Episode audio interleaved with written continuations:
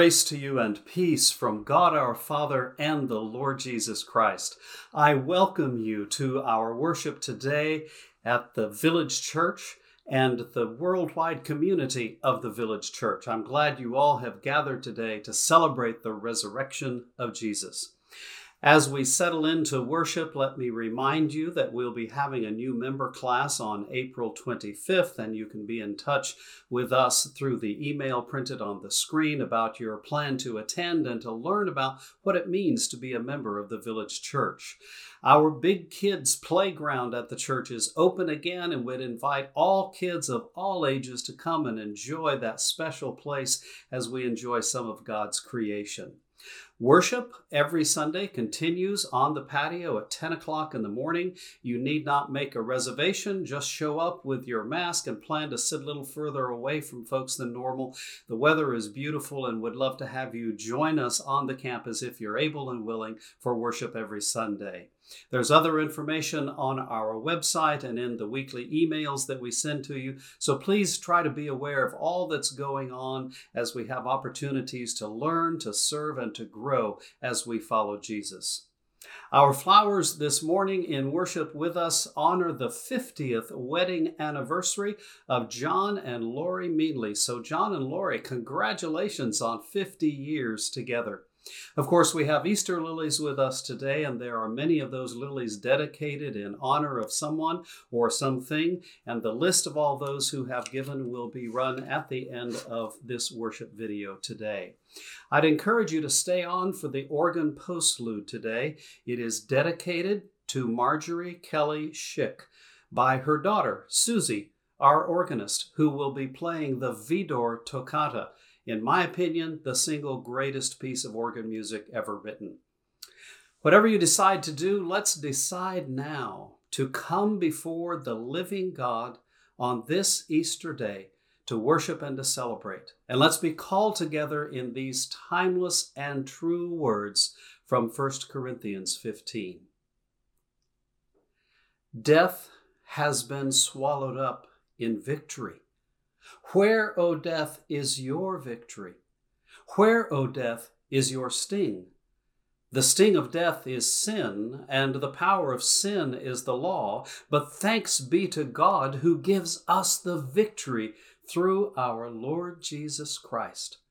Christ is risen. Christ is risen indeed.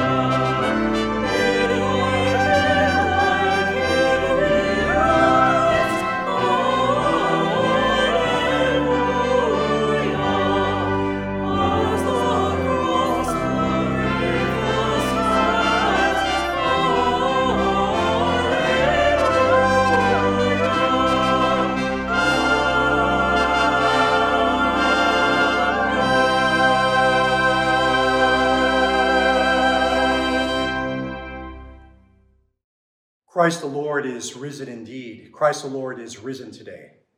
Because God in Jesus Christ is victorious over sin, death, and evil, we can therefore come before God with our prayers of confession, naming the ways in which we are broken in mind, body, and spirit, naming those ways in which we need God and God's mercies and grace. In one voice and in one heart, let us present our prayers of confession using the prayer that is projected on your screen. Mighty God, by your power is Christ raised from death to rule this world with love. We confess that we have not believed in him, but fall into doubt and fear. Gladness has no home in our hearts, and gratitude is slight. Forgive our dread of dying, our hopelessness, and set us free for joy in the victory of Jesus Christ, who was dead but lives, and will put down every power to hurt or destroy when your promised kingdom comes. Amen. Friends, receive, believe, and trust in the good news of God in Jesus Christ, that God so loved the world that he gave his Son Jesus Christ for the life of the world. Receive, believe, and trust in that good news in Christ's life, death, resurrection, and ascension, and know that you and I have been set free to love God and to love one another. Thanks be to God. Alleluia. Amen. May the peace of Christ be with you. Because God has given us peace with him and with one another. Let us therefore share signs of God's love and peace with each other. I invite and encourage you to do so with all those that you meet today and every day. Thanks be to God. Amen.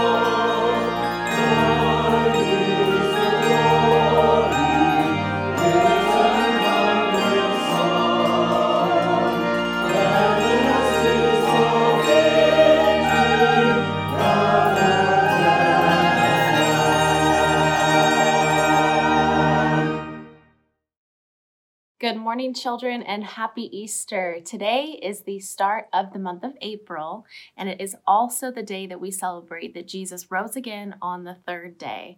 We're so thankful today because we celebrate when Jesus saved us and that we can look to him for that reassurance and that he came down and made the ultimate sacrifice for us. So, as you celebrate with your families, maybe you're doing an Easter egg hunt, maybe you were with us yesterday and celebrated extravaganza, whatever you are doing to celebrate Easter, remember that the reason for Easter is that we celebrate that Jesus made the ultimate sacrifice for us. Thank you to everyone who joined us yesterday for extravaganza. If you received a basket, some of the things inside were these fun little goodies like a pinwheel and one of these cute little lambs. So we had so much fun putting those together, and we hope that you enjoyed the video that our very own Adrian Arluck put together for us. As we continue to celebrate who Jesus is and what he has done in our lives, we're going to be reminded of the word peace this month. That is going to be something that we're going to continue talking about that Jesus brought peace into the world and that we can share that peace with other people. We hope that you all enjoy your Easter time with your families, and we'll see you back here next week. Bye bye. Christ is risen. Thanks be to God. Will you please join me in a pastoral prayer? And then together we will say the Lord's Prayer. Let us pray. Gracious God, as the world sings triumphant cries to heaven over death that your Son conquered, hear our praise of thanksgiving and humble gratitude for the grace given. Jesus, our Lord, the celebration of your resurrection over death is a celebration of life that will continue well beyond our worshiping gathering this morning.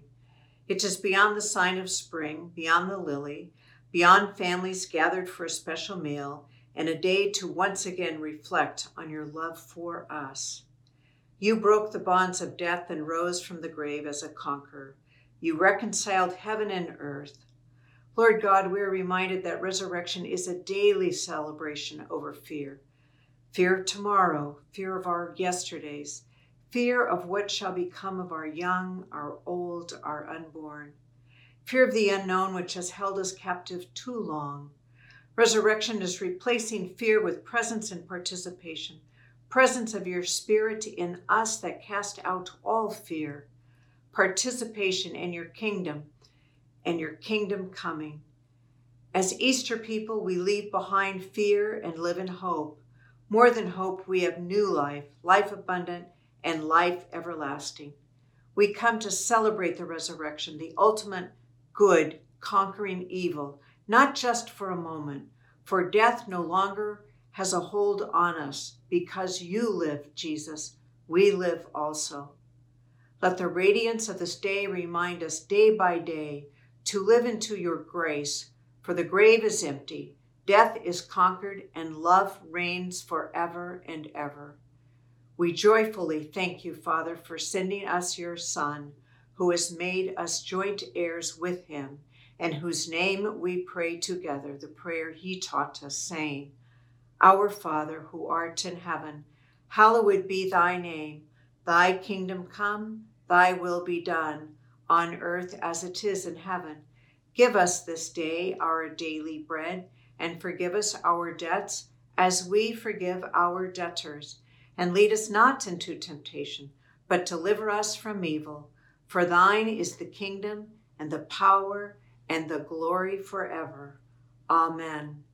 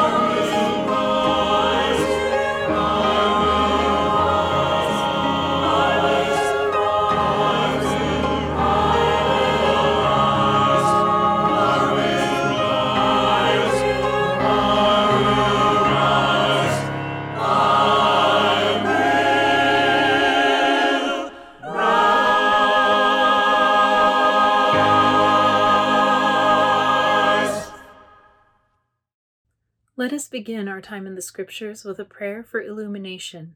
Please join me in prayer. Lord, open our hearts and minds by the power of your Holy Spirit, that as the Scriptures are read and your word is proclaimed, we may hear with joy what you say to us today. Amen. A reading from the Gospel according to John. Early on the first day of the week, while it was still dark, Mary Magdalene came to the tomb and saw that the stone had been removed from the tomb. So she ran and went to Simon Peter and the other disciple, the one whom Jesus loved, and said to them, They have taken the Lord out of the tomb, and we do not know where they have laid him. Then Peter and the other disciple set out and went toward the tomb. The two were running together, but the other disciple outran Peter and reached the tomb first. He bent down to look in and saw the linen wrappings lying there, but he did not go in. Then Simon Peter came, following him, and went into the tomb. He saw the linen wrappings lying there, and the cloth that had been on Jesus' head, not lying with the linen wrappings, but rolled up in a place by itself. Then the other disciple, who reached the tomb first, also went in, and he saw and believed, for as yet they did not understand the scripture, that he must rise from the dead. Then the disciples returned to their homes. But Mary stood weeping outside the tomb. As she wept, she bent over to look into the tomb, and she saw two angels in white, sitting where the body of Jesus had been lying, one at the head and the other at the feet. They said to her, Woman, why are you weeping? She said to them, They have taken away my Lord, and I do not know where they have laid him. When she had said this, she turned around and saw Jesus standing there, but she did not know that it was Jesus. Jesus said to her, Woman, why are you weeping? Whom are you looking for? Supposing him to be the gardener, she said to him, Sir, if you have carried him away, tell me where you have laid him, and I will take him away. Jesus said to her, Mary. She turned and said to him in Hebrew, Rabboni, which means teacher. Jesus said to her, Do not hold on to me, because I have not yet ascended to the Father. But go to my brothers and say to them, I am ascending to my Father and your Father, to my God and your God. Mary Magdalene went and announced to the disciples, I have seen the Lord and she told them that he had said these things to her. Now, a reading from the letter to the Romans. I appeal to you, therefore, brothers and sisters, by the mercies of God, to present your bodies as a living sacrifice, holy and acceptable to God, which is your spiritual worship. Do not be conformed to this world, but be transformed by the renewing of your minds so that you may discern what is the will of God, what is good and acceptable and perfect. Do not be overcome by evil, but overcome evil with good. The Word of the Lord. You probably know the old story, but have you considered the impact of the story on the story of your life that you are creating as you live today. You probably know the old story, but have you considered that many others do not? Or have you considered the impact it should have on the story that we are all creating together as we live our lives in the whole human family? Well, here's the story a few women and then a few men, all of them close to Jesus, discovered his empty tomb. They had come to grieve his death, but they discovered that there was something else going on. They encountered a great mystery. They met the risen Lord Jesus Christ. What do you believe about what happened on what we now call Easter? Well, there are some options. You can believe that it did not happen. You can believe that it does not happen. That Jesus was not resurrected then and that we are not resurrected now. That's an option for you. You can believe that, well, maybe it could happen, maybe it did happen, but there's no way really to know, so let's just skip over the whole story and maybe make a mental note and let's just go on and figure out today what we're going to have for brunch and how we're going to do our work tomorrow and and let's leave the big questions for later. Those are some options to us. But here's another option the option of belief. To believe that it did happen for Jesus and that it does happen for us. Christians are those who believe that it did happen and that it does happen. And so we have to look at this story over and over and over again. In fact, every Sunday, every first day of the week. It used to be early in the morning, now it's almost any time. We gather together and we celebrate the resurrection of Jesus and we anticipate our own. And every day we actually deal with the impact of this story. Let's look at what happened in Jesus' death and then what happens because of Jesus' life. Well, let's look at death itself for just a moment. Even Jesus' death, if we take it all by itself, if we end the story with Jesus' body being taken down from the cross on that Friday afternoon, and the women going to the tomb to mourn his passing and discovering that the stone had not been rolled away, and discovering what they expected to find just a dead Jesus. If we take death all by itself, only by itself, we have to admit that death is the end of us. We don't exist anymore. All the physical evidence is that we're gone, finished.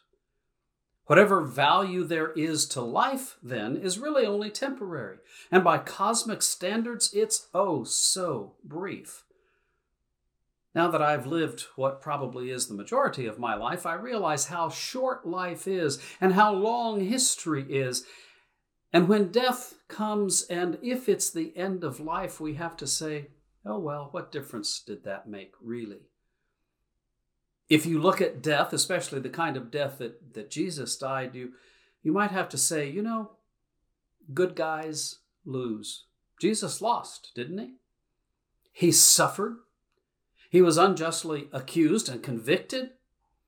He died too soon. He died too painfully. He died for no reason other than that he tried, but really just failed. He tried to do something good, but now he's gone.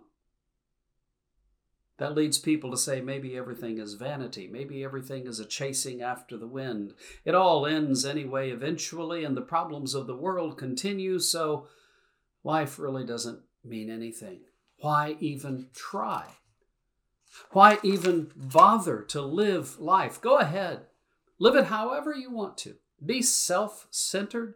Do whatever you can to enjoy life today. It doesn't make any difference. Just get on with it. Ancient philosophers, long before Jesus lived, created a couple of ways to look at life without the perspective, without the understanding of the resurrection. There were the Stoics who said, you know, there are some things that you could enjoy in this life, but, but it's really better if you just try not to. Just live your life and try to gut your way through it and don't worry about having things and enjoying things because it's all going to go away anyway. That's Stoicism. The opposite side of that is, is what some also believed, other philosophers. They were the hedonists. They said, you know, life is short, enjoy it to the hilt, satisfy your appetites in any way that you possibly can. Don't worry about who you abuse, don't worry about who you run over, because there really are no rules. It all ends anyway. I suppose you could also look at it this way well, death is going to end life, and so if you want to, go ahead and try to be good. Go ahead and try to love other folks. Go ahead and try to create your own meaning from out of this. But it's all going to be over, so do whatever makes you happy. If we think of death as just that, only death, the end of everything, those are the options that we have. But you and I believe something different. We believe that the end of the story is not death, but that the end is life. Life itself, life abundant and life eternal. And so, what does it mean to us, to we who believe? What does it mean that Jesus lives again and that Jesus says we will live again and always forever with Him? Through this winter and through this spring, we have been engaging a series of messages every Sunday talking about the way of Jesus in a wayward world. Let's remember that the way of Jesus, the way to believe, the way to think, the way to understand, and the way to live our lives, all of that hinges on the resurrection. If Jesus had not been risen from the grave, we wouldn't pay attention to him. But we do believe, and so we pay attention to the way that he lived his life and the way that he said we can live our lives. And so it's all about really what happened in the resurrection. In Romans 12, Paul is, is unpacking all of that for the Christian church in Rome, saying, you know, because Jesus lives again, because he can live in us, because we believe that, that evil and death are defeated, then we can be transformed transformed not just at the end of life in our resurrection, but transformed in the way we live our lives today. We can follow Jesus into his way of life. Today, I want to skip to the end of chapter 12. We're going to spend several more Sundays looking at the rest of it, but today I want to skip to the end of chapter 12 because it really is the summary, not just of Easter, but of what everything is about. Paul gives his long list of things that we now can do and want to do and will do in the power of Jesus Christ, the risen and living Jesus Christ. He summarizes it with one simple little phrase. He says, Overcome evil with good. Put that into your heart today. Overcome evil with good. The point of today's sermon really is a simple thing that the resurrection of Jesus and the resurrection to which we look forward in our own lives all points to the fact that God overcomes evil with good. Therefore, you and I can live lives that are the same, overcoming evil with good. And so, of course, we have to ask how do we make that happen?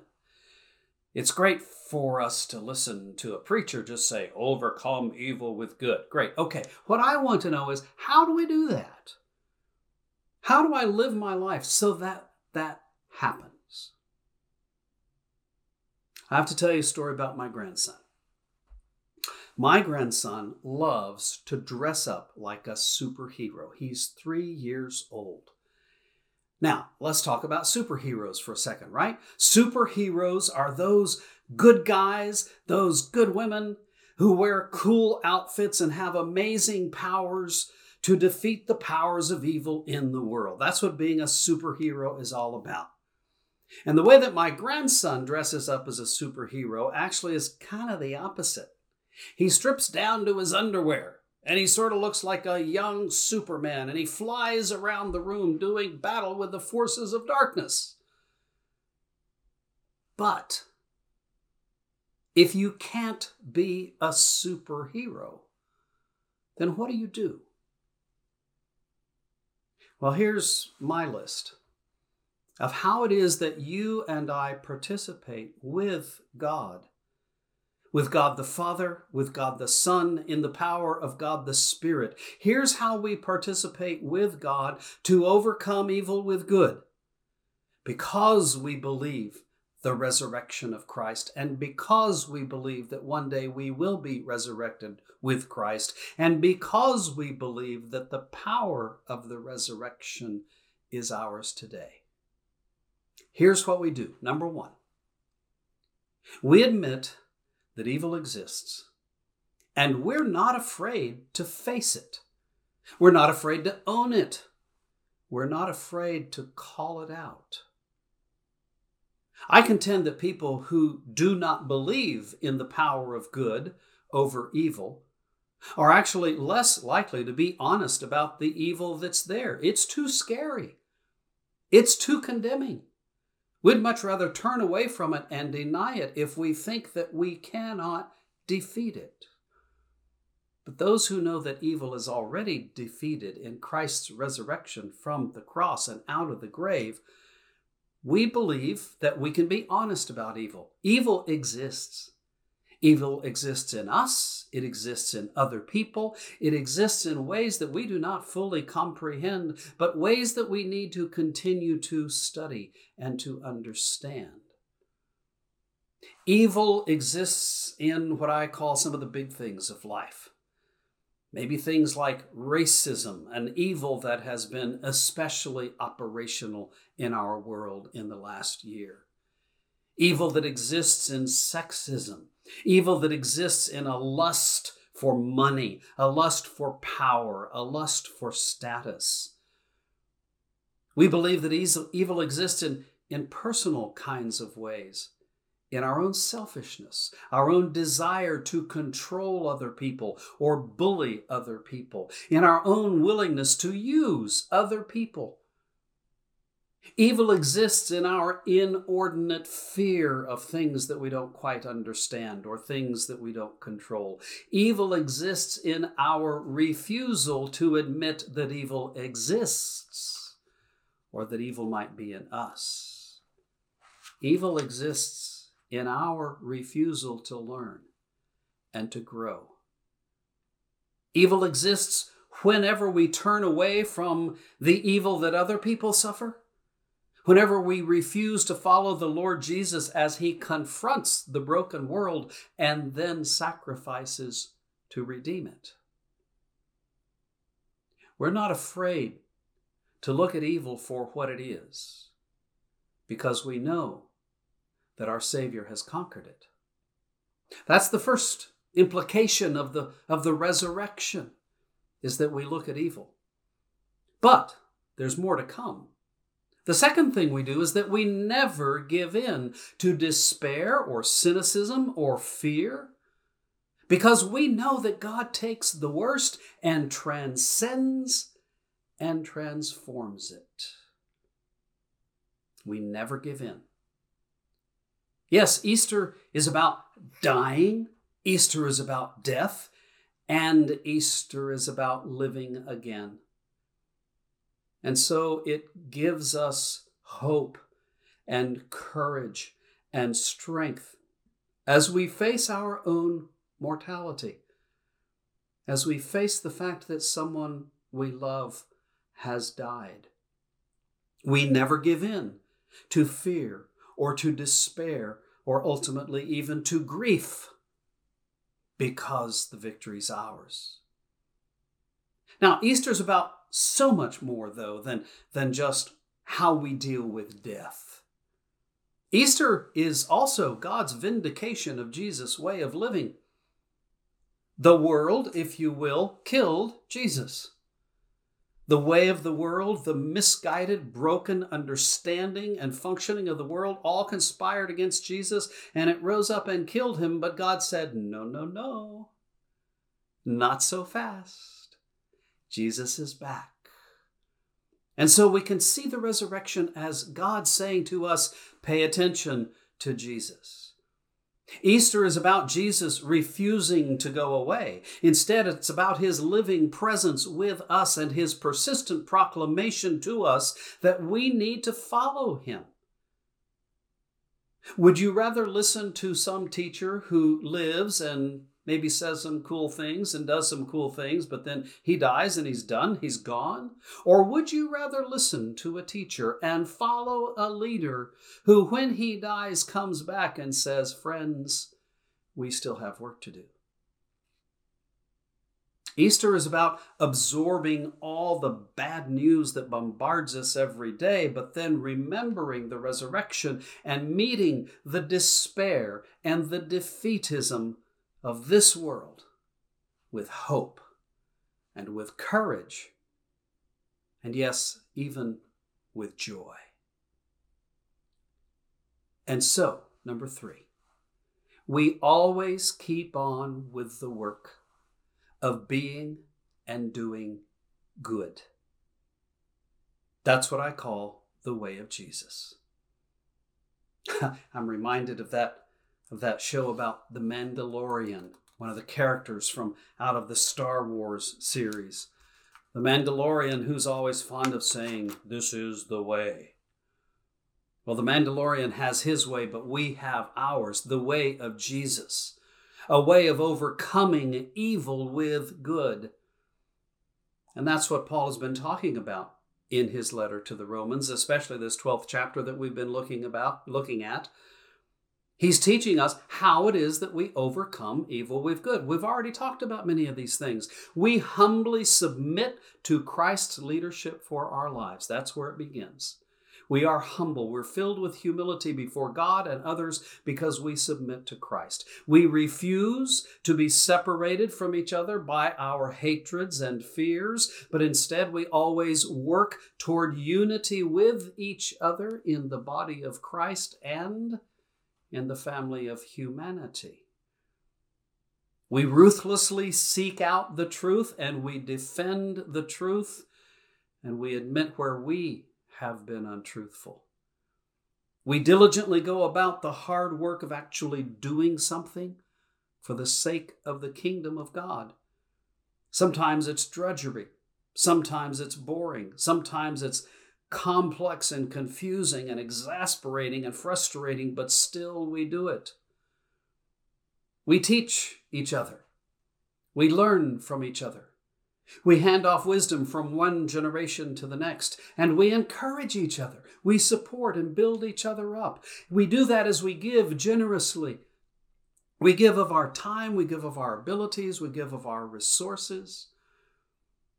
And then we who follow seek out wise leaders to follow, and we who lead seek to be wise as we lead. And we do all of that with compassion and kindness and genuine caring we passionately persevere. We never, never, never give up because we know how the story ends. In 2000, the internet giant corporate business that is Google created a corporate code of conduct, and they summarized that corporate code of conduct with a phrase that's become very famous. Their corporate code of conduct said, Don't be evil. Pretty cool for a giant corporation, isn't it? Just don't be evil. Well, that's good. I agree with it. Don't be evil. Let's adhere to the highest ethics. Let's learn to trust. Let's learn to respect. Let's do the right thing. I read recently that a couple of years Google changed that phrase from don't be evil, and, and now more they talk about doing the right thing. And that's the positive way to put it, isn't it? Not don't do this, but instead do this. I don't know about Google, whether they have any concept of what Jesus was all about, but don't be evil or do the right thing are what Jesus would have said. It's what Paul said. It's what we believe. You may not be a superhero, but you do have the privilege and the responsibility, if you believe the resurrection, not just to not be evil, but to overcome evil with good. Christ is risen. Death is defeated. Evil is extinguished. Final victory is assured, and final victory is won. All that is left is for you and me to follow Jesus into the way of life that makes these truths real in our own lives and in the lives of others. That's what resurrection life is all about. Amen. Brothers and sisters, having heard the word read and proclaimed, let us join together and affirm our faith. This is the good news which we have received, and which we stand, and by which we are saved, if we hold it fast that Christ died for our sins according to the Scriptures, that he was buried, that he was raised on the third day, and that he appeared first to the women, then to Peter and to the twelve, and then to many faithful witnesses. We believe that Jesus is the Christ, the Son of the living God. Jesus Christ is the first and the last, the beginning and the end. He is our Lord and our God.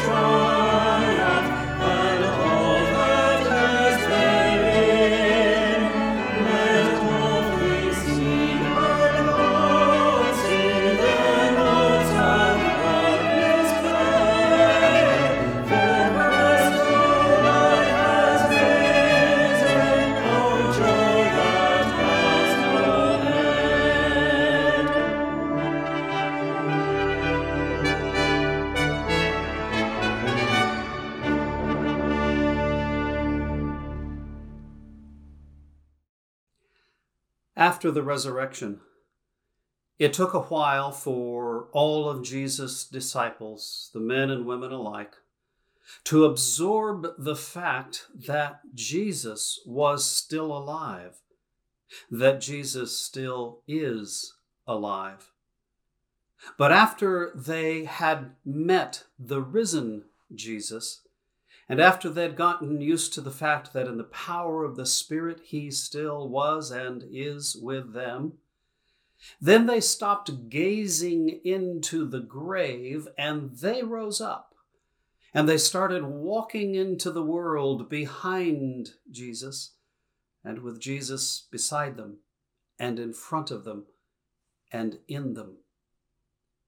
They walked into the world to continue the work that Jesus began and that continues to this day the work of overcoming evil with good. So, friends, let's be on our way. May the grace of our Lord Jesus Christ, the love of God, and the fellowship of the Holy Spirit be with you today and always. Amen.